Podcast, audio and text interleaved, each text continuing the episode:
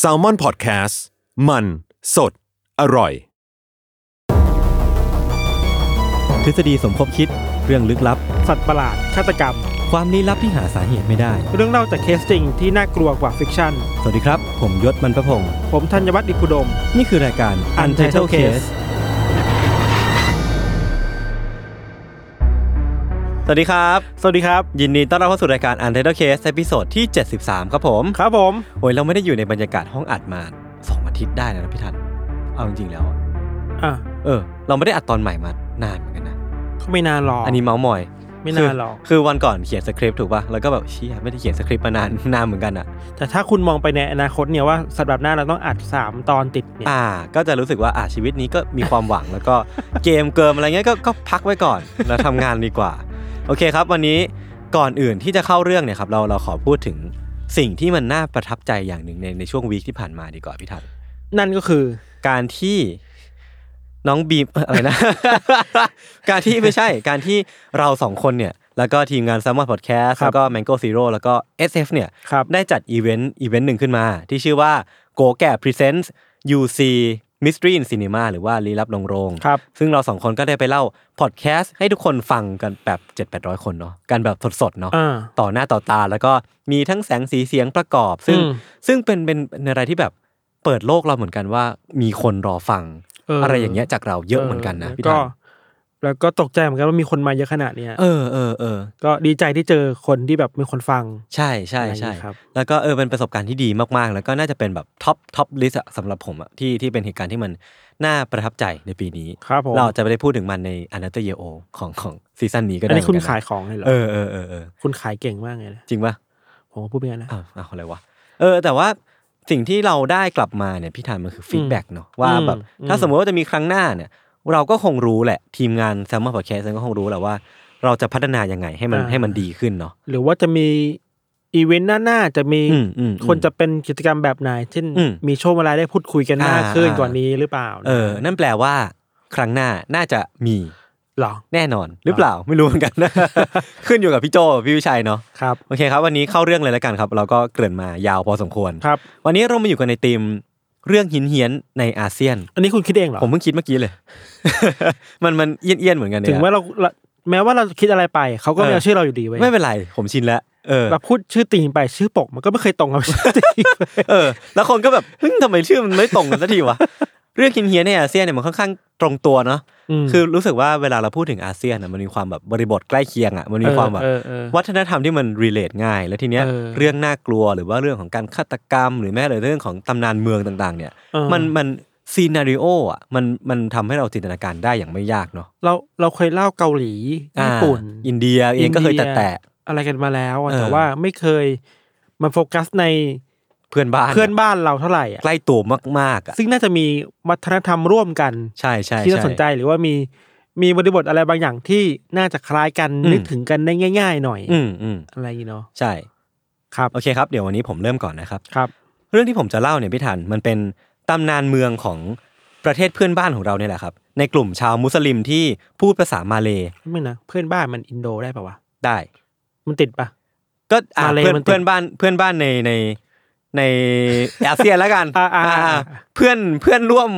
สห เพื่อน ภาค เพื่อนร่วมภูมิภาค เออเพื่อนร่วมภูมิภาคอาเซียนแล้วกันนะครับ ครับ ก็จะมีเป็นเป็นกลุ่มของคนที่พูดภาษามาเลย์อย่างเช่น มาเลเซีย กลุ่ม อืม คนในมาเลเซีย กลุ่มคนในอินโดนีเซีย หรือว่า อืม สิงคโปร์บรูไน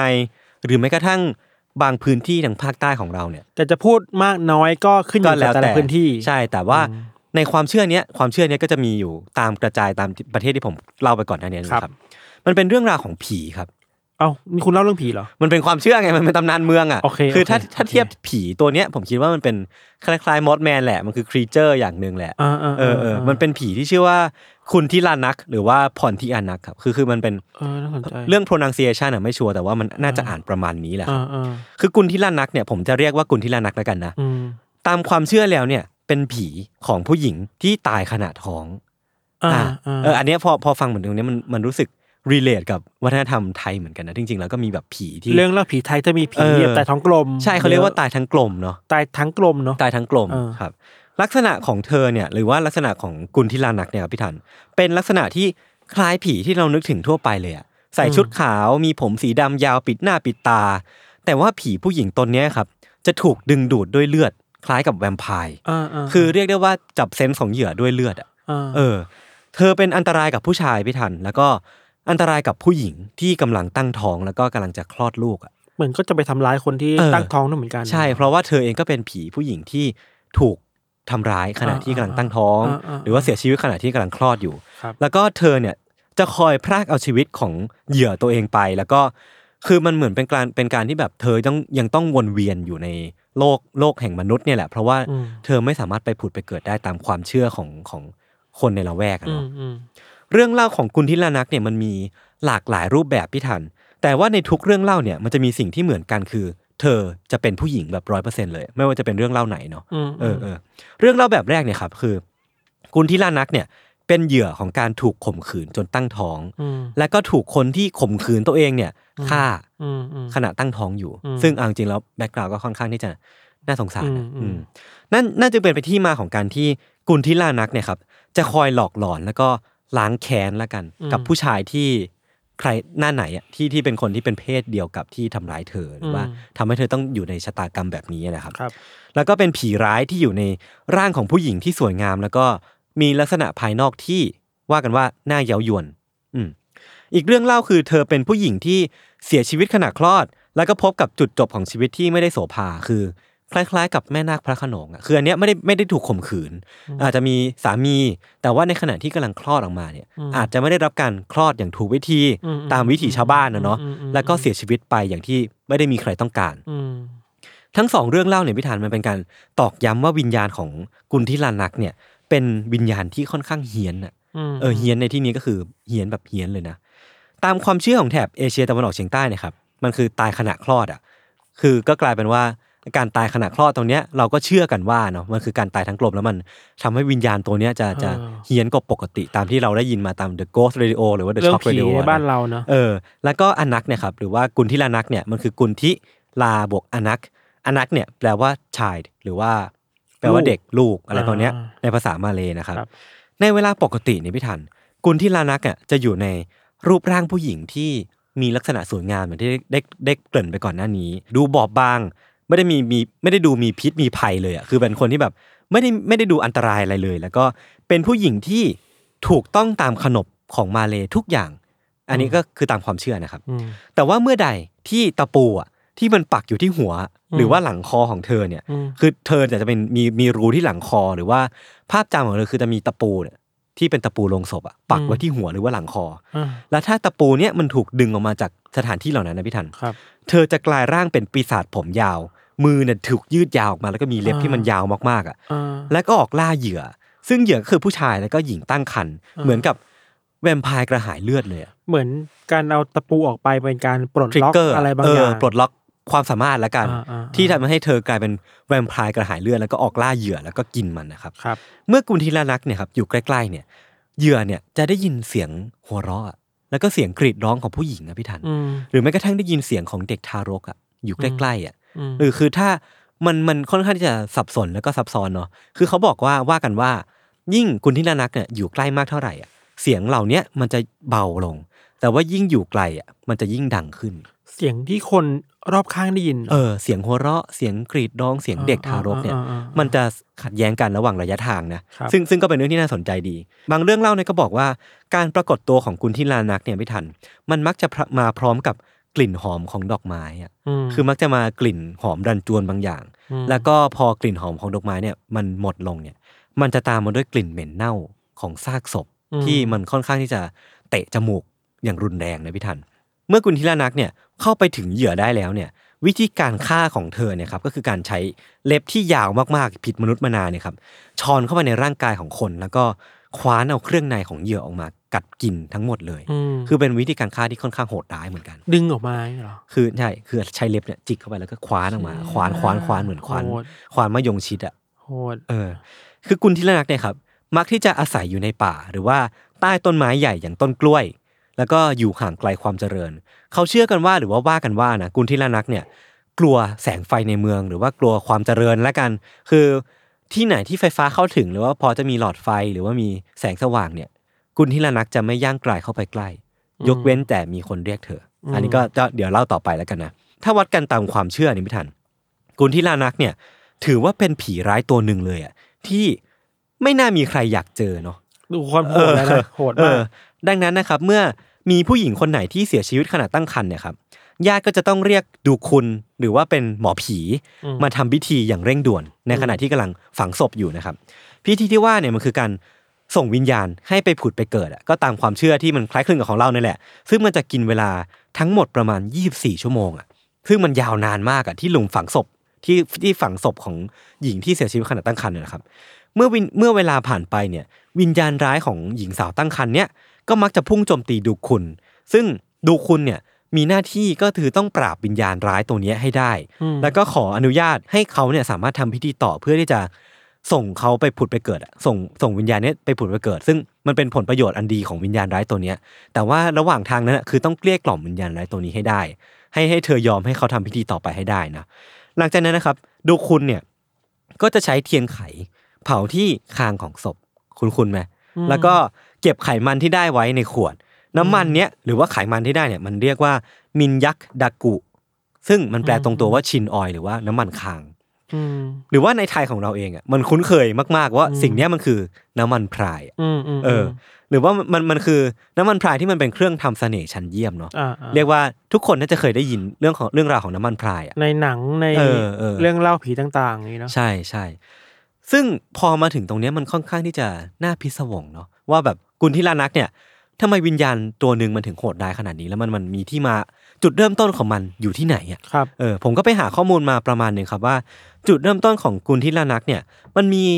หลายเรื่องเล่าเช่นกันพี่ทัน แต่ว่าหนึ่งในนั้นเนี่ยที่คนพูดถึงบ่อยที่สุดนะครับก็คือเรื่องนี้ ย้อนไปในปี 1771 พี่ทัน มันมีผู้ดีชาวอาหรับคนหนึ่งชื่อว่าซยาริฟ อับดุลนาฮิม ครับ เขาได้เจอพื้นที่หนึ่งในประเทศอินโดนีเซียครับ พื้นที่ตรงเนี้ยเป็นจุดที่อยู่ใกล้กับสามเหลี่ยมของแม่น้ำคาปูอัส แล้วก็เป็นจุดยุทธศาสตร์ที่ใช้ในการเดินเรือขนส่งสินค้าได้อย่างน่ามหัศจรรย์อะคือมันเป็นจุดจุดสามเหลี่ยมทองคำแล้วกั จุ น ดค้าขายที่ เออ ดีอย่างนี้นะ พื้นที่ตรงเนี้ยครับมีชื่อว่าพอนทิอานักก็คือเป็น อ่า หนึ่งในชื่อของผีกุนทิลานักเนี่ยแหละ ชื่อคล้ายๆกัน คือมันเป็นชื่อที่ถูกเรียกในบางพื้นที่เลยแหละ อ่า เออ อ่า อย่างไรก็ตามครับพื้นที่ตรงเนี้ยมันเป็นที่อยู่ของโจรสลัดมากมายพี่ทันทำให้หน้าที่ของอับดุลราฮิมอ่ะที่พอมาถึงพื้นที่ตรงเนี้ยแล้วต้องการที่จะยึดครองพื้นที่ตรงเนี้ยสิ่งแรกที่ต้องทำคือต้องการขับไล่โจรสลัดออกไปให้หมดเลยอะ อืม แล้วก็ยิงปืนใหญ่ต่อสู้เพื่อครอบครองพื้นที่อะไรก็ว่าไป แต่ว่าในอีกแง่หนึ่งเนี่ยพี่ทัน พื้นที่บริเวณพอนทิอานักเนี่ยในตอนนั้นเนี่ยมันเป็นพื้นที่ที่มันปกคลุมไปด้วยป่า ต้นไม้มันสูงรกชัดมากๆ แล้วก็เต็มไปด้วยหนองน้ำซึ่งมันเป็นภูมิประเทศที่มันทำอาหารกินยากอะ ครับ เพราะฉะนั้นสิ่งที่เขาต้องทำต่อมาก็คือต้องการต้องทำแบบทำการถางไม้ถางป่า หรือว่าทำการปรับปรุงพื้นที่ให้มันสามารถทำอาหารกินได้อะ อืม ซึ่งแต่ว่าในอีกในอีกไซส์สตอรี่เองอะในความเยอะของธรรมชาติตรงเนี้ยหรือว่าความหนาแน่นของป่าเนี่ยทั้งหมดนั้นนะในความเชื่อของชาวบ้านในพื้นที่อะความหนาแน่นของธรรมชาติมันเป็นที่สถิตของวิญญาณด้วยอะเออยิ่งธรรมชาติมันมีต้นไม้เยอะเท่าไหร่หรือว่ามีต้นไม้สูงเยอะเท่าไหร่อะ อ่า วิญญาณยิ่งอยู่ตรงนั้นเยอะมากเท่านั้นนะ เพราะอะไรนะ คือผมว่าเมื่อก่อน คำธิบยไห มันมันคือการเชื่อมโยงอนิมิซึมอ่ะมันคือความเชื่อในเรื่องของ อ่าอ่า วิญญาณเรื่องของแบบ ที่อยู่ตามสรรพสิ่ง เออ ต่างๆ มัน ใช่ คือ ไหม การเชื่อมโยงธรรมชาติกับ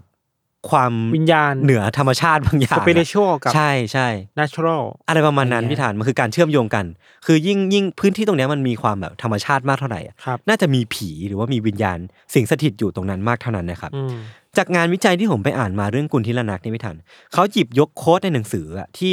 ทำการวิจัยเรื่องกุนทิลนักอีกทีหนึ่งอ่ะเขาเขียนไว้ว่า เรื่องราวเนี่ยมันเริ่มต้นจากการที่อับดุลราฮิม แล้วก็พรรคพวกเนี่ยได้แล่นเรือเข้ามาอย่างพื้นที่พอนทิอานัก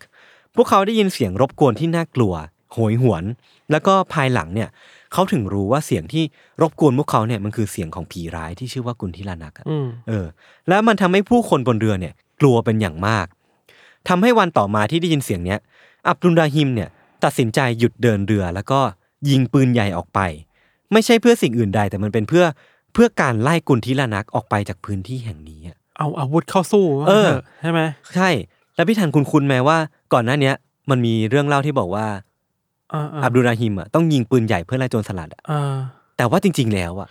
อับดุลราฮิมอาจจะต้องการยิงปืนใหญ่เพื่อไล่กุนทิลานักก็ได้ ไล่วิญ อะ ญาณไล่ผีร้ายออกไปนี่หรอเอั อั นนี้ก็เป็นเรื่องที่น่าสนใจมากเลยนะ คือเรื่องเล่าดังกล่าวที่ผมได้อ่านไปก่อนนั้นเนี่ย มัน ครับ ถูกเล่าขานมาจนถึงปัจจุบันพี่ทัน แล้วก็มีพิธีกรรมที่ชาวบ้านในพรที่อนักปัจจุบันเนี่ยใช้ปืนใหญ่เป็นสัญลักษณ์ขับไล่กุนทิลานักด้วยอ่ะ ซึ่งมันก็อาจถ้าถ้ามันเป็นตามนั้นจริงอ่ะ ครับ แสดงว่าเมื่อก่อนอ่ะปืนใหญ่มันคืออาวุธที่ใช้ในการขับไล่ผีร้าย ผีสางนางไม้จริง ๆ ก็ได้อ่ะ พูดอย่างนี้ได้ไหมว่าเวลาไม่ได้ไปรบกับใครอ่ะ เออ ก็รบกับผีแหละ ใช่ เออเออแล้วผีเนี่ยตามที่เล่าไปคือน่ากลัวมากนะ เออ เออ แต่ว่าปัจจุบันเหมือนจะยกเลิกพิธีนี้ไปแล้ว ตอนที่ ครับ อินโดนีเซียปฏิรูปประเทศอะไรบางอย่างเนี่ยครับ อืม แม้บางเรื่องเล่าเนี่ยบอกว่ากุนทิลานักเนี่ยมีความยึดโยงกับธรรมชาติถึงขนาดที่ว่าสามารถแปลงร่างเป็นนกอะ่ะเมื่อใดก็ได้ที่ต้องการเดินทางไกลอะ่ะคือก็อย่างที่บอกมันเป็นความเชื่อเรื่องของอนิมิซึมอะเนาะ ม แล้วก็คนเนี่ยเชื่อกันว่าเธออาศัยอยู่ในต้นไม้สูง โดยเฉพาะต้นกล้วย ซึ่งมันมีอยู่เต็มพรที่อานักในสมัยนั้นเลยอะ่ะซึ่ง ในสมัยที่อับดุลราฮิมเป็นคนพบอะพิทัน อืม แต่ว่าหลังจากนั้นนะครับ ต้นไม้ในพื้นที่พรทิอานักเนี่ยก็ถูกตัดแล้วก็ถูกนำไปสร้างเป็นวังแล้วก็สิ่งก่อสร้างมากมาย อืม รวมทั้งการเอาชนะข้อจำกัดทางภูมิประเทศอย่างหนองน้ำหลุบหุมเขาต่างๆทำให้พรทิอานักเนี่ยกลายเป็นเมืองที่มันเจริญมากๆได้อะ อืม จึงนำไปสู่ทฤษฎีที่ว่าแท้จริงแล้วเนี่ยครับผีอย่างกุนทิลานักเนี่ยอาจจะเป็นสัญลักษณ์อะของการที่อับดุลราฮิมเนี่ยสามารถก้าวข้ามสิ่งต่างๆ ที่เป็นข้อจำกัดอย่างโจรสลัด หรือว่า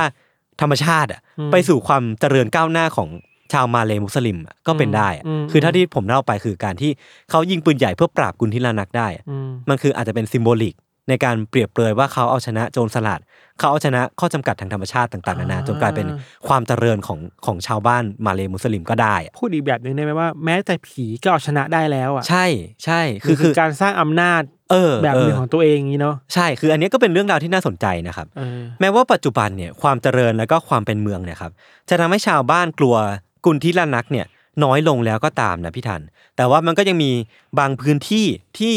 อยู่ห่างไกลจากตัวเมืองอ่ะแล้วก็ค่อนข้างจะเป็นบ้านนอกหน่อยนึงอ่ะ ครับ ที่ยังคงทำพฤติกรรมบางอย่าง เพื่อป้องกันการมาเยือนของกุนทิลานักอยู่อะครับ อืม เช่น การไม่ทิ้งผ้าที่ซักไว้ข้างนอกค้างคืนอ่ะเพราะว่ากลิ่นผ้าที่มันยังไม่แห้งเนี่ย อืม มันจะดึงดูดกุนทิลานัก อันนี้ก็เป็นความเชื่อเนาะ เหมือนก็สื่อบ้านเราเลยเนาะ เออเออเออ ห้ามตากอะไรนะห้าม ใช่ ตาก ห้ามตักผ้าอ้อม ผ้าอ้อมอะไรเงี้ย ก็เป็นความเชื่อเหมือนกัน แล้วก็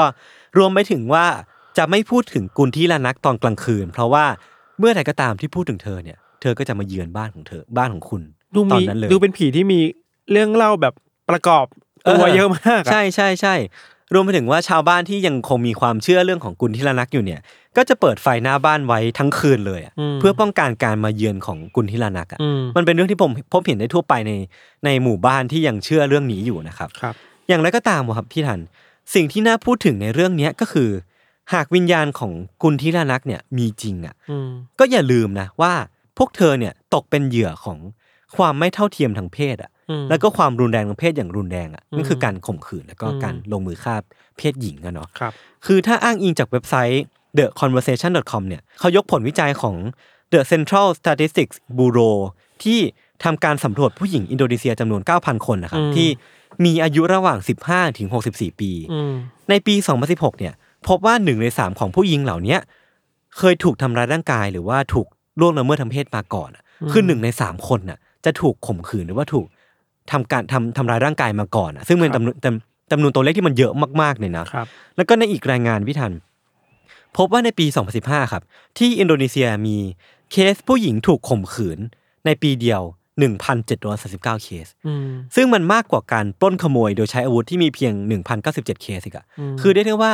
ปัญหาการข่มขืนในอินโดนีเซียมันเป็นปัญหาที่มันใหญ่โต แล้วก็เป็นปัญหาที่แบบใหญ่หลวงมากๆ แล้วมันมีอยู่จริงอะ ม ซึ่งซึ่ง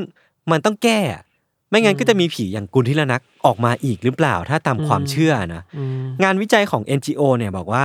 กว่า 93%ของเคสที่ถูกข่มขืนน่ะมักจะไม่ถูกรายงาน อืม มันอาจจะเป็นเรื่องของความกลัว หรือว่าความแตกหักในจิตใจ หรือว่าเรื่องของสังคมสายตาของคนรอบข้างที่มามองเข้ามาของคนที่ดูข่มขืนเนาะแล้วก็ความไม่เท่าเทียมกันของมนุษย์อ่ะ อืม เป็นสิ่งที่ปิดปากของคนที่ถูกข่มขืนไว้ แล้วก็ทำให้เธอไม่กล้าที่จะ stand out มาเพื่อทวงสิทธิ์ของตัวเอง ซึ่งจริงแล้วมันเป็นเป็นเรื่องที่ไม่ควรจะไม่ควรจะเกิดขึ้นด้วยซ้ำอ่ะพี่ทัน อืม อื อื ม มอืม แล้วก็เรื่องเหล่านี้เป็นเรื่องที่ต้องพูดคุยเนาะ แล้วมันก็ยังมีปัญหาเรื่องของเฮลท์แคร์ที่มันเข้าถึงยาก ระบบของรัฐที่ไปไม่ถึงคนทุกพื้นที่อ่ะ คนยากจนทำให้การแบบ ข่มขืนจนถูกตั้งท้อง แล้วก็พอถึงเวลาคลอดอ่ะ พวกเธอไม่ได้ไม่ได้เข้าถึงระบบการคลอดที่มัน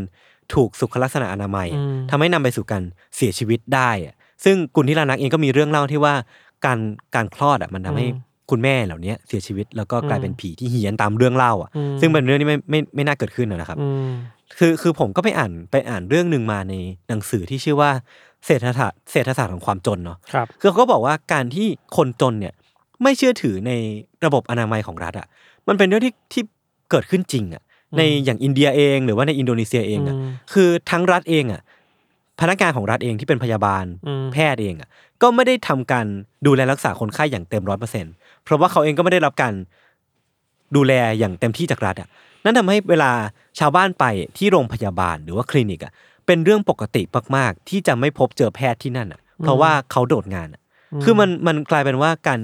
ยิ่งเราจนมากเท่าไหร่อ่ะเรายิ่งยิ่งถูกจำกัดสิทธิ์ในการเข้าถึงความช่วยเหลือของรัฐอ่ะ ยิ่งมากเท่านั้น เออมากเท่านั้นนะซึ่งมันเป็นเรื่องที่แบบเจ็บปวดใจเหมือนกันครับ สุดท้ายแล้วพี่ทัน ผีผู้หญิงที่ถูกสร้างมาให้เรากลัวเนี่ย แท้จริงแล้วถ้ามันมันเรื่องราวมันเป็นไปตามที่ผมเล่าจริงเนี่ย อืม คนที่ควรกลัวอาจจะไม่ใช่ผีอย่างพวกเธอ หรือว่า อืม ผีอย่างกุลทิลานักก็ได้ อืม แต่เป็นคนที่ทำให้พวกเธอต้องเจอเรื่องอย่างนี้อะ อืม กลไกทางสังคมที่ไม่ยุติธรรม แล้วก็ อืม ความไม่เท่าเทียมทางเพศต่างหากที่เราควรหวาดกลัวเนาะอันนี้คือสิ่งที่ผมเทคเอาไว้ได้จากเรื่องเล่านี้นะ มม เออ ซึ่งจริงแล้วมันจะมีเรื่องของค่านิยมบางอย่างอย่างพี่ทันที่ว่ากุลทิลนักเนี่ยอย่างที่ได้เล่าไปว่ามันมีสองร่าง ร่างของมนุษย์ปกติที่ยังมีตะปูฝังอยู่ที่หัวอยู่อะ ม คือมันเป็นผู้หญิงที่ถูกต้องตามขนบธรรมเนียมประเพณีของชาวมาเลย์มุสลิม อื มากๆเลยอะ อื มี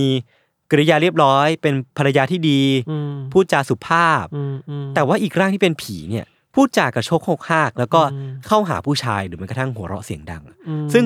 มันเป็นการเซตค่านิยมให้ผู้หญิงทำตามหรือเปล่า อันนี้ก็ก็เป็นเรื่องที่แบบ ก็เป็นไปได้ น่าถกเถียงเหมือนกันนะครับ อ่า เออ จริงๆมันมีรีเสิร์ชแบบอินเดียปะเรื่องของกุลทิลานักอะเดี๋ยวผมจะแปะลิงก์ไว้ให้ในในคอมเมนต์แล้ว ถ้า กัน ไม่ลืมนะ ถ้าไม่ลื ม จริงมันเป็นเรื่องที่น่าสนใจมากเลยอะพี่ทันว่า อ่า ไงอะ เราเราคิดถึงเวลาเราพูดถึงเรื่องผีในสังคมเซาท์อีสเอเชียเราอะ อืม เอเชียตะวันออกเฉียงใต้อาเซียนนะครับ อืม มันจะมีค่านิยมร่วมอะไรบางอย่างว่าทำไมผีต้องเป็นผู้หญิงวะ นั่นดิ อาจจะไม่ใช่แค่อาเซียนอาจจะแบบหลายประเทศ แต่ เอ ว่า อเออ ในทวีปภูมิภาคเนี่ยมันเข้มข้นมากเลยนะ ใช่ เช่นเวลาเราเจอผี หรือว่าเวลาเราไปเจอ เรื่องเล่าเรื่องผีอะไรบางอย่าง อืม แล้ว คนในเหตุการณ์นั้นคลับคล้ายคลับคลาว่าแต่เจออะไรบางอย่างที่มันปรากฏตรงหน้า เออ แต่อธิบายไม่ได้อะ ใช่ เขาจะอธิบายว่าเป็นผีผู้หญิงผมยาวไว้ก่อน เอออะเออเออ มันแปลว่าสังคมเรามันก็สร้างภาพว่า เอ้ยถ้ามีอะไรที่มันจะหลอกหลอนเราได้จำเป็นต้องเป็นผู้หญิง ใช่ ผมยาวนะ ใช่ อะไรอย่างนี้ครับ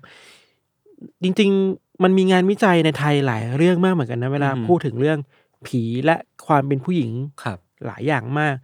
มีหลายแง่มากเลยอะเราเราเองก็ไม่มั่นใจว่าถูกหรือผิดนะคือว่า อืม ในบางแง่นะ ในบางแง่เขาก็บอกว่า มันก็สะท้อนได้ว่าการที่สมมุติอย่างกุลธิรานักเนี่ย อืม ท้องแล้วก็เสียชีวิตถูกป่ะ อืม ตา ครับ ทั้งกลมถูกป่ะ เออ มันเป็นการตอกย้ำว่าถึงแม้จะเป็นผีไปแล้วอะ อืม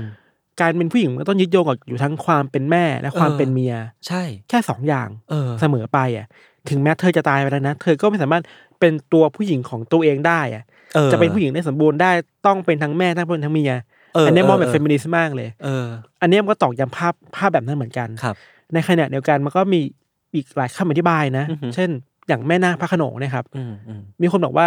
บางบางทีมันก็มีปัญหาเหมือนกันนะในการมองเรื่องเล่าแบบเนี้ย อืม เช่น เฮ้ย คุณต้องเป็นผู้หญิงที่เฝ้ารอคนรักที่จากไปตลอดเวลาไม่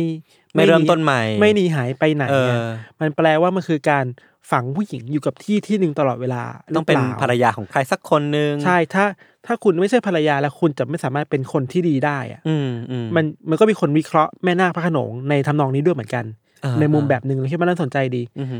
แต่เรื่องเล่าของคุณธีรนักเราคิดว่ามันน่าสนใจที่ว่ามันมีการปราบอ่ะ อืมอืมอืม มีปืนใหญ่ปราบอ่ะ เออเออ อั อั นเนี้ยมันก็ยิ่งน่าสนใจเข้าไปใหญ่เลยว่าเฮ้ยถึงแม้คุณจะเป็นผีแล้วอะโอเค ผีมันมีภาพของความน่ากลัวทำอะไรได้หลายอย่างแบบที่คนทั่วไปหวาดกลัวด้วยปะ อืม มีอิทธิฤทธิ์มากมาย มีพลังมากมายแบบที่กิยศบอกเอาเล็บ อืม ไป จิกเอา อ่าขวาน เครื่อง เอา ใน เค อ รื่ อ อก งใน มา ออกมา อะไรแย่ถึงแม้ว่าจะเป็นผีไปแล้วอะ อืม แต่เมื่อตายไปอะคุณก็ต้องถูกความเป็นผู้ชายแบบปืนใหญ่ปราบอยู่ดีอะ เออ มันก็ นึกออกปะ ก็สงสารอ่ะ คือ นึกออกปะมึงคือ ไม่เป็นธรรมมา มัน ก คือทุกเรื่องเรื่องเล่าวมันถูกครอบด้วยระบบแบบเนี้ย ๆเออ มันไม่ไม่ว่าคุณจะเป็นยังไงคุณตายไปแล้ว คุณ คุณก็ต้องถูกไอความเป็นผู้ชายใหญ่ๆนั้นเนี่ยประหลาดอยู่ดีอะ อืมอืม ซึ่งเนี่ยมันถึงบอกว่าเรื่องเล่าทุกเรื่องอะมันสะท้อนภาพปัญหาสังคมได้ อยู่ที่ว่าจะ ใช่ มองในมุมไหน เออเออ อะ เออ อีกอย่างหนึ่งคือ เวลาเราพูดถึงเรื่องผีตอนกลางคืนอะ อืม นอกจากมองผ่านกรอบเรื่องเพศแล้วอะ ครับ ในกรอบเชิงอำนาจมาก ๆ เลยเรา อือฮึ คิดว่า ในฐานะที่เซาท์อีเดเชียมันเป็นสังคมที่ผู้ใหญ่มีอำนาจเหนือกว่าเด็ก อืม มากๆลย มีเรื่องชนชั้น เออ มาเกี่ยวข้อง ซีเนียริตี้อะไรเงี้ย อืมอืม บางทีการอยากดูแลให้เด็กไม่ต้องไปไหนตอนกลางคืนน่ะ อ่ะ มัน กุ ก็ ศ ทำ โลบย งานผ่านเรื่องเล่าแบบนี้ด้วยเหมือนกันนะ าใช่ เอ้ยอย่าออกไปข้างนอกนะ เดี๋ยว เออ โดนไอ้นั่นมันจับมากินตับนะ เออเออ เราคิดว่าตอนเด็กๆทุกคนคงเคยเจออะไรแบบนี้อะ หรือแม้กระทั่งว่าผมผมไม่รู้เหมือนกันนะว่าเท็จจริงแค่ไหนอ่ะผมคิดว่ามันเป็นการข้อจำกัดละกัน บอกว่าผู้หญิงห้ามทำตัวแบบคุณที่ลานักอ่ะก็คือห้ามมีกิริยาที่แบบกระโชกโกกห้างอะไรวันเนี้ยคือมันอาจจะอาจจะเกิดขึ้นได้อ่ะ ไอการแบ่งแยกระหว่างกุลเทรนักเวอร์ชั่น ทั่วไป เออ กับเวอร์ไม่ใช่ไม่ไม่ใช่ทั่วไปเวอร์ชัน A กับ B อะ อืม มีชั่นเวอร์ชันเรียบร้อยกับเวอร์ชันที่ไม่เรียบร้อยอ่ะ อืม มันแปลว่าคุณกำลังจัดว่าเวอร์ชันที่เรียบร้อยคือสิ่งที่ดี อ่า เวอร์ชันที่ไม่เรียบร้อยคือสิ่งที่ห้ามทำอ่ะ ใช่ อันเนี้ยยิ่งตอกย้ำไปภาพปัญหาที่เราพูดแบบเมื่อกี้ เออ ชัดเข้าไปใหญ่อ่ะ ชัดจริง ชัดจริง เออมันนั่นแหละเรื่องผีมันมองอะไรได้หลายแบบแหละ ครับ แต่ว่า อีกอย่างหนึ่งที่นอกจากเรื่องผีแล้วอ่ะ อือฮึ เราฟังยศเล่าอ่ะมันคือเรื่องโจรสลัดในภูมิภาคเนี่ย อ่าอ่า เออมันก็มีอะไรแบบนี้ด้วยเหมือนกันนะ เออเออเออเออ บางทีเราคิดถึงโจรสลัดแบบว่า Pirate of Caribbean อ่ะ เออ นึกออกว่า เออ ทวีปแบบไกลๆอ่ะ เออ แต่ว่าจริงๆ แล้วในช่วงเวลาเขาเรียกว่าเราไม่เราไม่มั่นใจว่ามันคือช่วงล่าอาณานิคมปะนะ อืม ซึ่ง น่า โจร จะ สลัดก็เยอะ ครับปีหนึ่งเจ็ดต้นต้นอ่ะ ไม่ไม่มั่นใจช่วงประวัติศาสตร์เท่าไหร่ อืม แต่ว่าโจรสลัดก็เยอะ อืม การกาแย่รงชิง สู้รบการแย่งชิงทรัพยากรตามเกาะต่างๆอะไรเงี้ อื ย ม มันก็นำสู่ความขัดแย้ง ถ้าเป็นเรานะสมมติถ้าเราเราเป็นนักล่าอาณานิคมอะหนึ่งสิ่งหนึ่งสิ่งที่นักล่าอาณานิคมน่าจะกลัวนอกจากอาวุธกำลังแล้วอะมันคือเรื่องเรื่องแบบเนี้ยแหละ เออใช่ เออ ใช่ไหม เราไปขึ้นฝั่งที่ไหนไม่รู้แล้วมันเต็มไปด้วยป่าต้นเป็นต้นไม้สูงอ่ะ อ่ะกูชนะมึงได้ด้วยปืนใหญ่ชนะมึงได้ด้วยปืนแต่เฮ้ยไม่งมีผีด้วยวะ เอ อน่ากลัวที่ไหนเออเออ ครับ เออ ประมาณนี้ครับ โอเคเอาครับ ก็วันนี้เรื่องผมที่ผมเตรียมมาก็มีประมาณนี้ ไว้พักฟังเบรกโฆษณาสักครู่ก่อนกลับมาฟัง เรื่องของมิถันในเบรกหน้านะครับ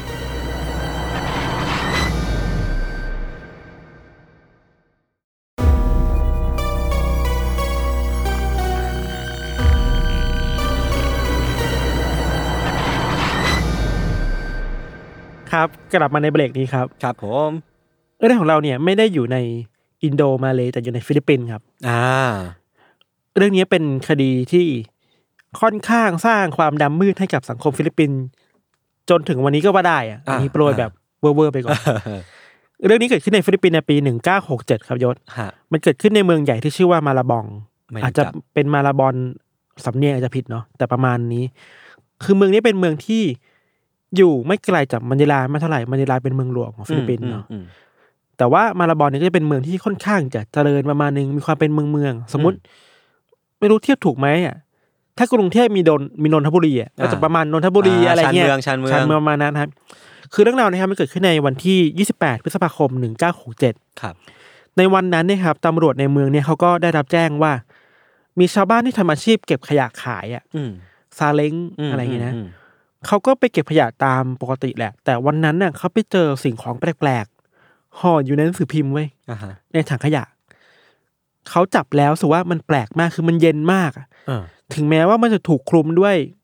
หนังสือพิมพ์อ่ะ แต่จับแล้วมันมันเย็นจนเกินไปอ่ะ ม จนต้องรีบเอามือออกอ่ะ อืม เขาเลยแจ้งตำรวจให้มาดูว่ามันคืออะไรกันแน่เว้ยพอตำรวจมาถึงที่เกิดเหตุเนี่ยครับตำรวจก็เจอว่าไอ้เจ้าห่อหนังสือพิมพ์เนี่ย ในตอนแรก ก็ไม่กล้าจับเว้ยคือก็บอกเล่ากันมาว่ามันน่ากลัวอย่าจับเลยคุณตำรวจเลยก็ไม่จับใช่ปะก็เขาก็ดูจากภายนอกก่อนว่ามันคืออะไรอย่างเงี้ย ตำรวจก็สำรวจตรงหนังสือพิมพ์มาพบว่า มันเป็นหนังสือพิมพ์ของวันที่ 14 พฤษภาคมที่ผ่านมา อืม คือวันที่เกิดเหตุที่เจอเนี่ยคือ 28 อืมอืม แต่หนังสือพิมพ์อ่ะวันที่คือ 14 คือก็ 14 วัน สองสองอาทิตย์ สองสัปดาห์ ครับ สองวีคเนาะ อืม เราขอเล่าสภาพของห่อหนังสือพิมพ์อันนี้ก่อนเนาะให้เห็นภาพคือว่า มันเป็นห่อหนังสือพิมพ์ที่ค่อนข้างใหญ่พอสมควรอ่ะ อ่า ประมาณโน้ตบุ๊กสองอันน่ะ โอ้ก็ใหญ่เหมือนกันนะ เออสองอันน่ะ แล้วมันเหมือนมันมีเชือกหรือว่ามันมีอะไรรัดอยู่เว้ย อืม เพื่อไม่ให้คนเปิด แล้วพอตำรวจสำรวจภายนอกเสร็จปุ๊บ ตำรวจก็ตัดสินใจโอ้ยต้องเปิดห่อมันออกมาดูหน่อย อืม ว่ามันมีอะไรที่อันตรายหรือเปล่าไงครับ สิ่งที่ตำรวจพบหลังจากที่เขาค่อยๆ เปิดห่อกระดาษขึ้นมา คือมันเย็นจริงๆเว้ย เออเออ แล้วเวลาคลี่ออกมา เขาเจอว่ามันเป็นเนื้อคนน่ะยศ เฮ้ย แล้วมันเป็นเนื้อคนชิ้นใหญ่ๆจำนวนสี่ชิ้นน่ะ โอ้โห อยู่ในอยู่ในห่อเนี้ย สี่ชิ้นเลยเหรอ สี่ชิ้น ซึ่งตอนที่ตำรวจเอาเนื้อสี่ชิ้นเนี่ยมาประกอบกันน่ะ อ่า มันมีเหมือนรอยต่อกันน่ะ อ่าฮะเหมือนจิ๊กซอว์ เออเขาพบว่ามันคือท่อนขาหนึ่งคู่เว้ย โอ้โห ของผู้หญิงเว้ย เออเออ อาจจะเป็นหั่นครึ่งท่อนขาหนึ่งข้างอ่ะ อ่าฮะ เป็นสี่ชิ้นน่ะนึกว่า เออเออ เออ พูดให้ชัดเจนยิ่งขึ้นก็คือว่ามันมีคนตัดท่อนขาของผู้หญิงออกมา เออ แล้วหั่นเป็นสี่ท่อน จะเอามาใส่ แล้วเอามันห่อมาใส่ใน หนังสือพิมพ์ หนังเอสือพิมพ์อ แล้วก่อนหน้านั้นน่าจะอยู่ในท่องฟรีซอ่ะ อ่าฮะ เพราะมันเย็นมากอ่ะ เราคิดว่ามันเป็นแบบนั้น ที่น่าสนใจคือว่าไอ้ความเย็นมากๆ เนี่ย มันแปลว่า มันน่าจะถูกเอามาวางไว้ตรงเนี้ยไม่นานมานี้เองอ่ะ อ๋อ เพราะมันเย็นมากแล้วฟิลิปปินส์ก็เป็นเมืองร้อนเหมือนบ้านเราอะ อ่าฮะอ่าฮะถ้ามันร้อนหรือว่าถ้าถูกเอามาวางไว้นานแล้วเนี่ย ผมว่ามันอาจจะเน่าเสีย ใช่ใช่ เออ ตามรายงานที่เราไปดูมาคือมันยังไม่เน่า อืม มันยังดูสภาพดีอยู่เลยอ่ะ ถูกแช่เย็นมา เออ บางคนบอกด้วยซ้ำว่าเล็บของผู้หญิงอะที่เป็นเล็บเท้าอะยังดูดีอยู่เลยอ่ะ อืม แปลว่าเพิ่งถูกหั่นมาไม่นานมานี้ครับ หรือว่าเพิ่งเสียชีวิตได้ไม่นาน ก็เป็นไปได้ หลังจากที่ตำรวจเจอท่อนขาคู่นี้แล้วอ่ะตำรวจก็พยายามรวบรวมหลักฐานต่างๆ ให้มากขึ้นเนาะ อ่า หนึ่งในหลักฐานที่ตำรวจคิดว่ามันน่าจะแมชกับเรื่องนี้คือว่า เมื่อไม่กี่วันก่อนหน้านี้อะมันมีคนที่ค้นพบชิ้นเนื้อที่เป็นมือมนุษย์อ่ะ อ่าฮะ อยู่หน้าร้านตัดผมแห่งหนึ่งในฟิลิปปินส์ด้วยเหมือนกันเว้ย อืม แต่ว่ามือนั้นมันเน่ามากแล้วมันเสียมากแล้วทำให้ตำรวจไม่สามารถเอาลายนิ้วมือมาได้อะแล้วพอจะแมชกันก็แมชไม่ได้เพราะมันไม่รู้ว่ามันตรงกันหรือเปล่าอะ อ่า ก็แค่สันนิษฐานว่าน่าจะเป็นคนเดียวกัน แต่ถึงอย่างนั้นนะครับ พอเวลาผ่านไปประมาณหนึ่งวันน่ะตำรวจฟิลิปปินส์ก็ได้รับรายงานมาอีกว่า มีคนพบที่ส่วนมนุษย์เพิ่มเติมอีกรอบเว้ย อ่า คราวนี้ครับ มีคนไปเจอที่บริเวณริมสะพานแถวแถวๆชานเมืองมะนิลา เจ้าหน้าที่เนี่ยได้ค้นพบว่ามันมีท่อนบนของร่างกายมนุษย์อะ อืม ถึงหัวอะ อืม ถูกตัดไว้อะครึ่งหนึ่ง อืม กับแขนอีกข้างหนึ่ง โอ้โห อยู่ในห่อหนังสือพิมพ์เหมือนเดิมเลยอ่ะ คือเรียกได้ว่าเหมือนเดิมเลยอ่ะ แพทเทิร์นเดิมเลยอ่ะ แล้วหนังสือพิมพ์เนี่ยก็ลงไว้วันที่ว่า 23 พฤษภาคม อ่าฮะ ซึ่งห่างจากหนังสือพิมพ์ฉบับแรก เก้า 9 วั วัน น แปลว่าอาจจะเป็นไปได้ว่าเป็นคนคนเดียวกัน อ่า เจ้าของท่อนขาคู่นั้นน่าจะเป็นคนคนนี้แหละ อ่า ที่ถูกตัดครึ่งมาเนี่ยครับ แม้กระทั่งว่าฆาตกรหรือว่าคนที่อยู่เบื้องหลังเนี่ยก็อาจจะเป็นคนเดียวกัน ใช่ อย่างที่เราบอกไปว่าชิ้นส่วนคลาวเนี่ยมันสมบูรณ์มากอะมันมีมือมาแล้วยังไม่เน่าเฟะอะครับ อ่า ตำรวจก็สามารถไปตรวจสอบลายนิ้วมือได้ พอตรวจสอบลายนิ้วมือได้ก็เช็คเข้ากับฐานข้อมูลที่มีอยู่แล้วอะแล้วมันตรงกันพอดีเว้ย พบว่าเจ้าของร่างกายคนเนี้ยเป็นผู้หญิง อืม ที่ชื่อว่าลูซิล่าลูลู ครับ เราเรียกว่าคุณลูซิล่าแล้วกันเนาะ สิ่งที่ตำรวจสามารถระบุตัวคุณลูซิล่าได้เพราะว่า ในตอนที่เธอย้ายออกมาจากเมืองอื่นๆอะมาอยู่ที่มะนิลา เธอต้องกรอกเอกสารอะไรบางอย่าง อ่า แล้วมันต้องพิมพ์ลายนิ้วมือด้วย อ่า มั มัน เลยมีหลักฐานพอดีแล้วมันแมทชพอดีว่านี่แหละคือคุณลูซิล่า อืม ตำรวจก็เลยพยายามเช็คประวัติของลูซิล่าหลังจากนั้นนะครับ หลังจากที่เข้ามามะนิลาแล้วทำอะไรบ้าง เจอใครบ้าง ตามมาสอบสวนตามหมู่บ้านต่างๆ ที่เธอเคยอยู่หรือเคยทำงานเนาะ พอไล่ย้อนดูประวัติเรื่อยๆครับตำรวจก็พบว่า เฮ้ยเธอไม่น่าอยู่คนเดียวอะ่ะ อืม เธอน่าจะมีครอบครัวอยู่แล้ว เคยมีคนรักอยู่แล้ว แต่ก็ยังไม่สามารถสืบสวนอะไรได้มากนักเพราะมันยังกระชันชิดเนาะ แต่สิ่งแรก ๆ ที่ตำรวจสามารถดูได้เลยคือหลักฐานบนตัวศพเว้ย หลักฐานบนศพของลูซิล่าเนี่ยยศคือหลังจากที่ชันสูตรเสร็จแล้วอ่ะตำรวจได้ข้อสรุปเบื้องต้นว่า คนที่เอาร่างของลูซิล่ามาชำแหละแบบเนี้ยน่าจะเป็นใครสักคนหนึ่งที่มีความเชี่ยวชาญด้านการใช้มีดอ่ะ อ่าอ่า เพราะว่ารอยแผลในการตัดหรือหั่นน่ะมัน ขม มันสะอาดมันคม อ่าม มากอ่ะ มันไม่ได้เป็นคนที่ใช้แค่แบบปังตอตัดเนกอะปะ อ่า น่าจะใช้อุปกรณ์การแพทย์ตัดอ่ะ โอ้โห นอกจากนั้นนะน่าจะเป็นคนที่รู้เรื่องกายวิภาคเป็นอย่างดีอ่ะ คือรู้ว่าหันตรงไหน มันถึงจะขัดหันฉับอ่ะ เออรู้ว่าแร่เนื้อตรงไหนหั่น เออ ตรงไหนที่มันจะตัดง่ายที่สุดอ่ะ อืม ไม่ต้องเสียเวลาลงแรงเกินไปอ่ะ อืม แปลว่าคนเนี้ยน่าจะมีความรู้ด้านแพทย์หรือเปล่านะ ครับ ก็เป็นข้อสันนิษฐานเนาะขณะเดียวกันครับตำรวจก็พบว่า คนที่เป็นคนร้ายหรือคนที่ชำแหละศพเนี่ย น่าจะเป็นคนที่มีกำลังทรัพย์พอสมควรอ่ะ อืม เพราะว่าการจะหั่นศพได้ แช่เย็นได้ขนาดเนี้ยน่าจะมีพื้นที่ในการหั่นศพ อืม แล้วก็น่าจะมีช่องฟรีซขนาดใหญ่อะ เออ ตู้เย็นขนาดใหญ่ ใช่ใช่ช่ ในการแช่ศพไว้อะแล้วการเอาศพหรือเอาร่างกายไปทิ้งในที่ต่างๆ ที่ไม่เหมือนกันน่ะ อือหือ แปลว่าก็น่าจะมีรถว่ะ อ่า เคลื่อนย้ายศพได้ เคลื่อนย้ายศพได้ อันนี้คือข้อสันนิษฐานเบื้องต้น อ่ะ ของผู้ต้องสงสัยใช่ป่ะแต่ว่าพอสืบไปสืบมาตำรวจก็หาคนยากมากเลยว่ะเพราะว่าบนศพอ่ะ ไม่มีรอยนิ้วมือเลยเว้ย อือหือ แล้วอีกอย่างหนึ่งคือว่าศพอ่ะ ถูกชำระล้างอ่ะ ถูกทำความสะอาดเป็นอย่างดีอ่ะ อืม สะอาดมากแทบแทบไม่เห็นรอยเลือดอ่ะ อ่าฮะ ก็แปลกอีกอ่ะ เออ แปลว่าอย่างที่เราบอกน่าจะเป็นแพทย์หรือเปล่านะ เออ ที่มีความรู้ด้านการจัดการศพอะ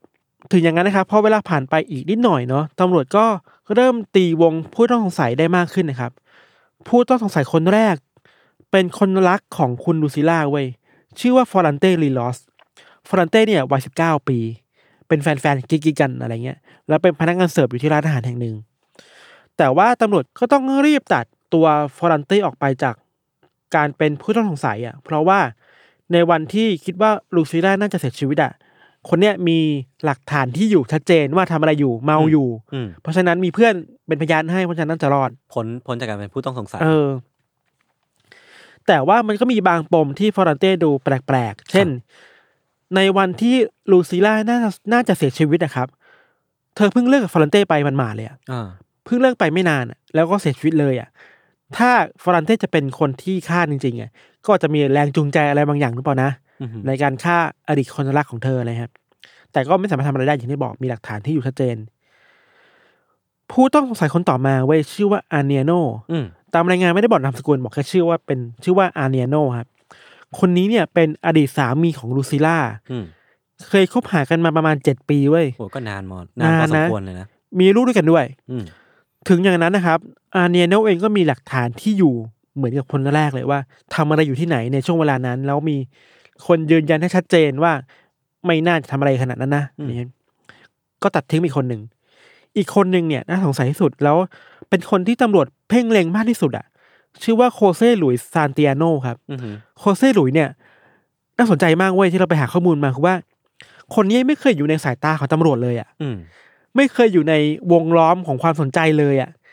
แต่ว่าคนคนนี้ครับ อยู่ดีๆ คือคนนี้เป็นนักศึกษาแพทย์หมอฟัน อ่าฮะ อยู่ดีๆอ่ะโฮซี่หลุยส์ก็เขียนจดหมายฉบับหนึ่งให้เพื่อนเว้ยว่าเขาเองอ่ะ เป็นคนฆ่า เอ้า ลูซิล่าเว้ย เออ คือสารภาพหมดเลยว่าตัวเองอ่ะ เคยรู้จักและรักลูซิล่านะ อ่าฮะ แต่ว่าในในวันหนึ่งอันนี้เป็นคำอ้างของเธอฝ่ายนะครับ แต่ว่าในวันหนึ่งเนี่ยมันมีคำอ้างของโคซี่หลุยอยู่ ย้ำว่ามันเป็นคำอ้างฝ่ายเดียวของผู้ชายเนาะคือโคซี่หลุยบอกว่ามันมีวันนี้ที่เขาเจอกับลูซิล่าครับ แล้วลูซิล่ามันบอกว่าเธออะชอบเขามากเว้ย อืม แล้วอยากมีอะไรด้วย แต่ว่าโคซี่หลุยไม่ยอมทะเลาะกันโกรธกัน อืม แล้วลูซิล่าขู่ว่าถ้าไม่ยอมให้มีอะไรด้วยจะแบล็กเมย์นะ อืม อะไรเงี้ยสุดท้ายก็โกรธแล้วก็พลั้งมือฆ่าด้วยความโกรธไป โอ้โห อันนี้คือนี่อันนี้คือข้ออ้างของโคเซ่หลุย อืม ที่แปลกมากคือว่าถึงแม้เขายอมรับว่าเป็นคนฆ่าด้วยการบีบคอบอกบอกวิธีการเลยนะว่าบีบคอลูซิล่าจนตายอะ่ะแต่ว่าพอเวลาผ่านไปสามวันหลังจากที่เขียนจดหมายสารภาพแล้วถูกตำรวจจับอะ่ะเขาบอกว่าเขาไม่ทำเว้ย เอ้า คือจากหน้ามือกลายเป็นหลังมืออ่ะ เออ จากคนที่สารภาพหมดเปลือกว่าเป็นคนฆ่ารู้จักกันมาก่อนฆ่าด้วยการบีบคอนะ อ่าฮะ บอกว่าไม่เกี่ยวเลย อยู่ดีก็พลิกพลิกค เออ ำที่ให้ปากคำไปเงี้ย เอ เหรอ อ คือเขาเปลี่ยนคำสารภาพของตัวเองเกือบหมดเลยอ่ะ คราวเนี้ยความจริงเวอร์ชันใหม่ของโคเซ่ดุยคือบอกว่า เขาไม่ใช่ฆาตกรนะเว้ย แล้วที่เขาต้องพูดเพราะว่าเขาถูกบังคับมา อ่า ถูกใครสักคนหนึ่งบังคับ คนคนที่เป็นฆ่าจริงๆกลุ่มคนที่ฆ่า บังคับให้คนเนี้ยกลายเป็นแพะ อืม รับบาปแทนอะไรเงี้ยครับ คือเขาบอกว่า เขาไปเจอเหตุการณ์เหตุการณ์หนึ่งที่เห็นว่ามีคนสามคนกำลังฆ่าผู้หญิงคนหนึ่งอยู่ อืม แล้วตัวเองบังเอิญเข้าไปอยู่ในเหตุการณ์นั้นอะ อืม แล้วหลังจากเกิดเหตุอะมันมีคนคนสมมติมี A B C อะ A B เป็นคนฆ่าลูซิล่า แต่ C เนี่ยเอาปืนมาขู่เขาว่า ถ้านายไม่ทำตามแบบที่เขาบอกนะ อืม สักวันหนึ่งถ้าความจริงออกไปอะไอ้พวกนี้จะตามมาฆ่าเขา อืม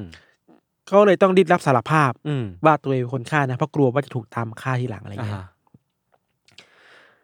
ถึงอย่างนั้นนะครับตำรวจก็ไม่ค่อยเชื่อมั่นในคำให้การใหม่ของโคเซ่หรือเท่าไหร่อ่ะ อืม มันมีคนที่วิเคราะห์ว่า หรือว่าไอ้ทฤษฎีเนี่ยไอ้ความจริงชุดใหม่เนี่ย มันเกิดขึ้นหลังจากที่โคเซ่หลุยได้ทนายมาแล้วอ่ะ อืมแล้ว คือ รู้ ท ว่า นาย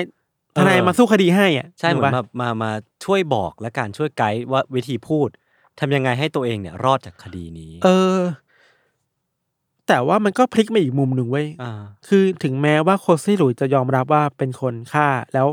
พลิกกลับมาว่า ไม่ใช่ เอ้ยไม่ใช่ มันมีมันพลิกอีกรอบเว้ย คือ อ่า ตำรวจไปตรวจสอบที่บ้านของโคซี่หลุยอะพบว่าที่บ้านในห้องนอนของเขาอะมันมีร่องรอยของเลือดตกค้างอยู่อะ อือฮึ แล้วเจอคอนที่น่าจะเป็นอาวุธฆ่าคนอยู่ในบ้านด้วยเวย อ่า แล้วมันมีดีเอ็นเอของโคซี่หลุยอยู่อะ อ่า ของลูซิล่าด้วยอะ อ่า แต่ไม่เจอคนอื่นอะ โอ้ยมันมันเอาจริงๆมันก็ค่อนข้างชัดเจนนะ เออ มัน มันแปลว่า เอ้ย หรือโคซิหลุยน่าจะเป็นฆาตกรนะ อ่า แต่ไม่รู้ว่าเพราะอะไรเว้ยในเชิงคดีอ่ะ อืมอืม สู้ไปสู้มาหลุดว่ะ อ้าว ตำรวจไม่สามารถควบคุมตัวโคซิหลุยได้ตลอดอ่ะ ทั้งนี้ที่ก็แบบก็มีหลักฐานว่า มีหลักฐาน มีดีเอ็นเอ เออ มีเลือดอะไรบางอย่าง หรือแม้กระทั่งมีอาวุธที่ใช้ในการก่อเหตุ เออ มีเจอเลือดในห้องนอน เออ แต่ว่าเราคิดว่ามันคงเป็นที่การสู้คดีแหละว่า อืม ถึงแม้คุณจะมีดีเอ็นเอแต่มัน มัน มัน ไม่ได้ เปื้อนหรือเปล่า มั มัน ได้บ่งบอกอะไรหรือเปล่า เออ คือตามข้อมูลที่เราไปเจอมา มีหลายคนวิเคราะห์ว่า หลังจากที่โคซิหลุยอ่ะ รอดคดี เขาก็ออกไปอยู่ในเมืองอื่น ๆ ในฟิลิปปินส์ ม บางคนก็บอกว่าเนี่ย คนนี้ก็หนีไปอยู่ต่างประเทศละสุดท้ายคดีเนี่ยก็ยังอันโซฟอยู่ เดี๋ยวนะ จนถึงวันนี้เว้ย อีกอีกแล้วเหรอ่ะ เออ พี่ละออนโซฟอีกแล้วเหรอ่ะ เออ มันมีหลายทฤษฎีมากที่พูดถึงกรณีเนี้ย อ่า คือบางคนจริง ๆ หลาย ๆ คนกระแสหลักเชื่อว่าโคเซโดยเป็นคนฆ่าจริงๆแหละ เออผมผมก็เป็นหนึ่งในนั้นแหละ เพราะหลักฐานมันมัดตัวมากเลยนะ อ่าอ่า ว่ามันมีเจอเลือดเจออาวุธ มีคำสารภาพในรอบแรก ครับ แต่ว่าคงจะเป็นด้วยความความเก่งกาจของทีมทนายความอ่ะ อือฮึ ที่สามารถสู้คดีความจนทำให้คนนี้รอดมาได้อะ อืม แต่ที่พีคไปกว่านั้นเว้ย มันมีทฤษฎีอันหนึ่งที่บอกว่า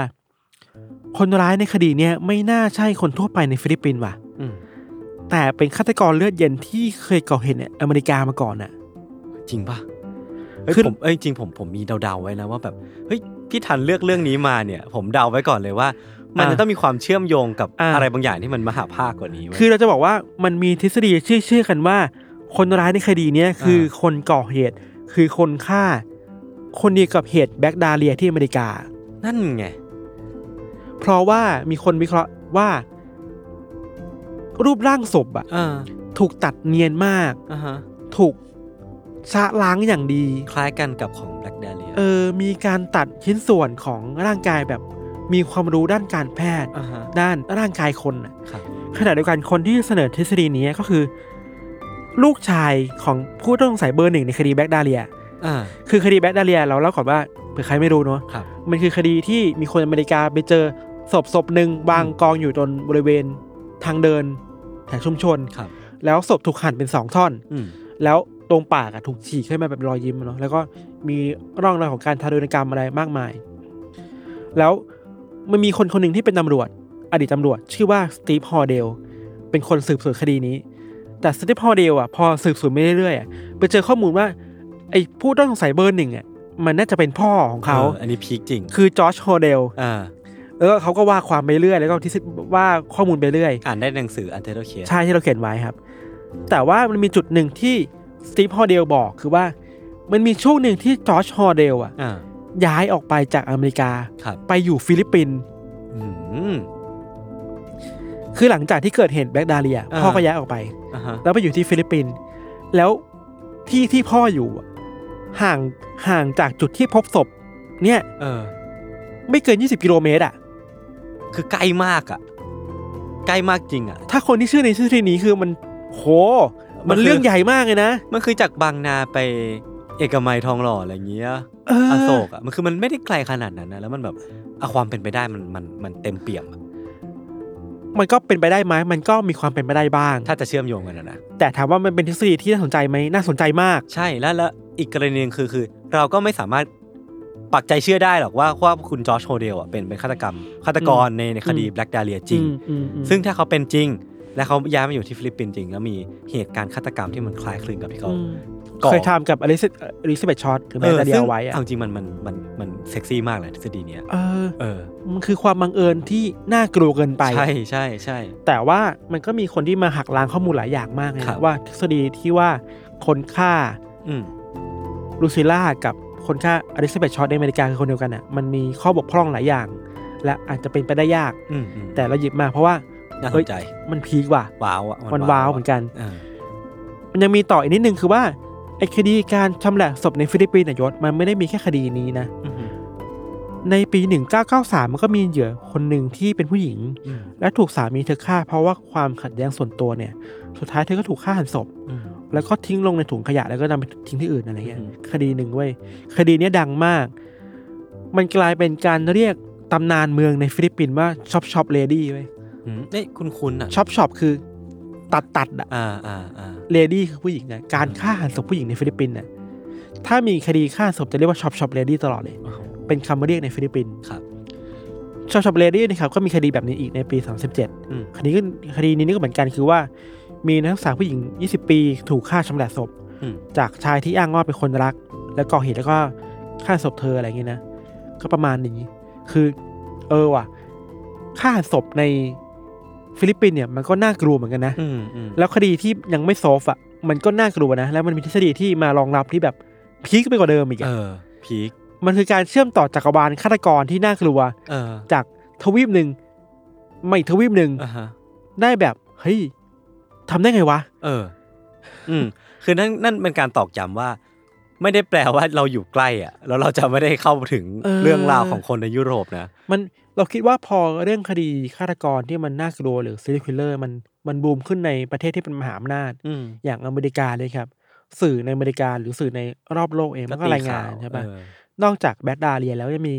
กรณีที่ญี่ปุ่นน่ะที่ตัดคอเด็กแล้วเสียบที่ อ่า หน้าโรงเรีย ห น น้า น่ะ ประตูโรงเรียน บางคนก็บอกว่าฆาตกรคนเนี้ยก็ได้แรงบันดาลใจมาจาก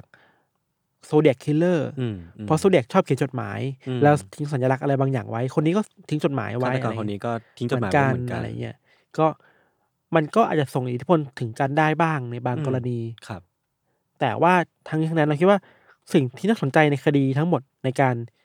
ชำแหละศพเนี่ย อืม เหยื่อเป็นผู้หญิงหมดเลยอ่ะ อืม เนาะอี ใช่ กแล้วอ่ะ ซึ่งแบบน่ากลัวจังแล้วในไทยเองก็มีคดีชำแหละศพฆ่าศพที่เยอะเหมือนกันน่ะ ใช่ เนอะ ไม่ได้ไม่ได้น้อยไปกว่ากันเลย เออ เราสิ่งนี้เราสงสัยเราหาข้อสรุปไม่ได้เว้ยคือเราไม่รู้เลยหาข้อมูลไม่เจอได้ขนาดนั้นคือ เราไม่รู้ว่าจิตใจคนเวลาที่ฆ่าคนไปแล้วอ่ะ อืม แล้วต้องหั่นศพทิ้งอ่ะ อืม ทำได้ไงวะ นั่นดิ ใช่ไหม เราไม่มีทางเข้าใจได้ขนาดนั้นนะผมว่านะ เออ มันคงเป็นความรู้สึกที่ว่าอ่ะถ้าสมมติว่าเป็นครั้งแรกเนี่ย ที่เราอาจจะพลังพลาดฆ่าคนไป ใช่ แล้วแล้วถึงเวลาที่ต้องต้องต้องเก็บอำพราง ทำลายหลัก คดีอะ ฐานอำพราง เออ คดีอะไรเงี้ย ความรู้สึกที่ว่าเราเราหั่นชิ้นส่วนคนมาจะ เออ มันจะเป็นแบบไหควนะ วามรู้สึกที่ ใช่ไหม มันสะเอียดสะเอียนขนาดไหนอะ หรือว่าทำไปเพราะว่าต้องการ อยู่รอดเอาตัวรอด หรือเปล่ามันเป็นเซนส์แบบหนึ่งของการเอาตัวรอดทำให้ เออ เอาความกลัวออกไปอย่างนี้เหรอ อะดรีนาลีนที่มันพุ่งอยู่มันอาจจะ เออ บดบังความความผะอืดผะอม เอ อ อ อกไปได้หรือเปล่า สุดท้ายแล้วคือ เมื่อถึงจุดจุดๆหนึ่งอ่ะ เราคิดว่าความกลัวของมนุษย์อ่ะ อืม กลัวที่ถูกจับกลัวจะถูกแฉอะมันสามารถผลักดันคนเราให้ทำอะไรได้แบบนี้ได้ด้วยเหมือนกันนะ เออเออน่าสนใจใช่ใช่ มันผลักดันความอยากต้องหนีให้ได้ อ่ะฮะ มันผลักดันให้เราต้องลงมือฆ่าหันศพคนให้ได้ อืมอืมอืม มันเป็นอะไรที่เราไม่สามารถจินตนาการได้ในภาวะปกติอ่ะ อืม นั่นแหละ เออ มันเหมือนเป็นสิ่งที่ว่าถ้าสมมติว่าเรามีชีวิตอยู่อย่างปะปกติอะเราใช้ เออ ชีวิตประจำวันอะมันจะ เออ มีสิ่งที่เรียกว่า m o r a l อยู่อะ เออ เออ หรือว่าเขาเรียกว่าอะไรนะสาม ศีลธรรม ศีลธรรม เออ ซึ่งแต่ละคนก็ไม่เท่ากันอะนะ แต่ว่า เออ พอมันถึงหน้าสิวหน้าขวานะช่วงโมเมนต์นั้นอะ อืม มันทำให้ศีลธรรมหรือว่า moral compass ของเรามันพังลง มันอาจจะมีเส้นของศีลธรรมที่สูงอยู่ในใจทุกคนน่ะ อืม แต่เมื่อบางเหตุการณ์หรือบางสถานการณ์น่ะไอ้เส้นเนี่ยมันอาจจะลดลงมา อืม เพื่ออะไรบางอย่างก็ได้ เพื่อตอบโจทย์ objective ซึ่งเราก็ไม่รู้ว่ามันมันจะเกิดขึ้นกับตัวเราได้เมื่อไหร่ อ่าใช่ หรือในสถานการณ์แบบไหนบ้าง เออเออเออ ซึ่งนี่นเองครับสุดท้ายแล้ว มันดูคลีเช่แหละ แต่คือสิ่งที่น่ากลัวสุดคือมนุษย์เราเนี่ยแหละ เออเออ ซึ่งก็ไม่ได้ไม่ได้ขึ้นอยู่กับว่าอยู่ในประเทศไหนนะ เออ คือแม้ว่าเราจะเล่าเรื่องยุโรปบ้าง มากมากกว่าที่เราเล่าเรื่องในละแวกเนาะ ครับ พอเรากลับมาเล่าเรื่องในที่มันอยู่ใกล้ๆเสือนหรือใกล้ๆเนี่ย อืม ก็น่ากลัวไม่แพ้กันเลยเผลอๆจะแบบนึกถึงแล้วมันน่ากลัวกว่าด้วยซ้ำอ่ะ ครับผม บริบทมันมันค่อนข้างที่จะทำให้เราจินตนาการได้ง่ายกว่าเนาะ อืม โอเคครับ วันนี้เรื่องที่ผมและพี่ทันเตรียมมาก็มีประมาณนี้ ติดตามรายการ u n d e r Case ได้ในอีพิโซดต่อๆไปทุกช่องทางของ s a l m o n Podcast เช่นเคยนะครับ วันนี้พวกผมสองคนลาไปก่อน สวัสดีครับ สวัสดีครับ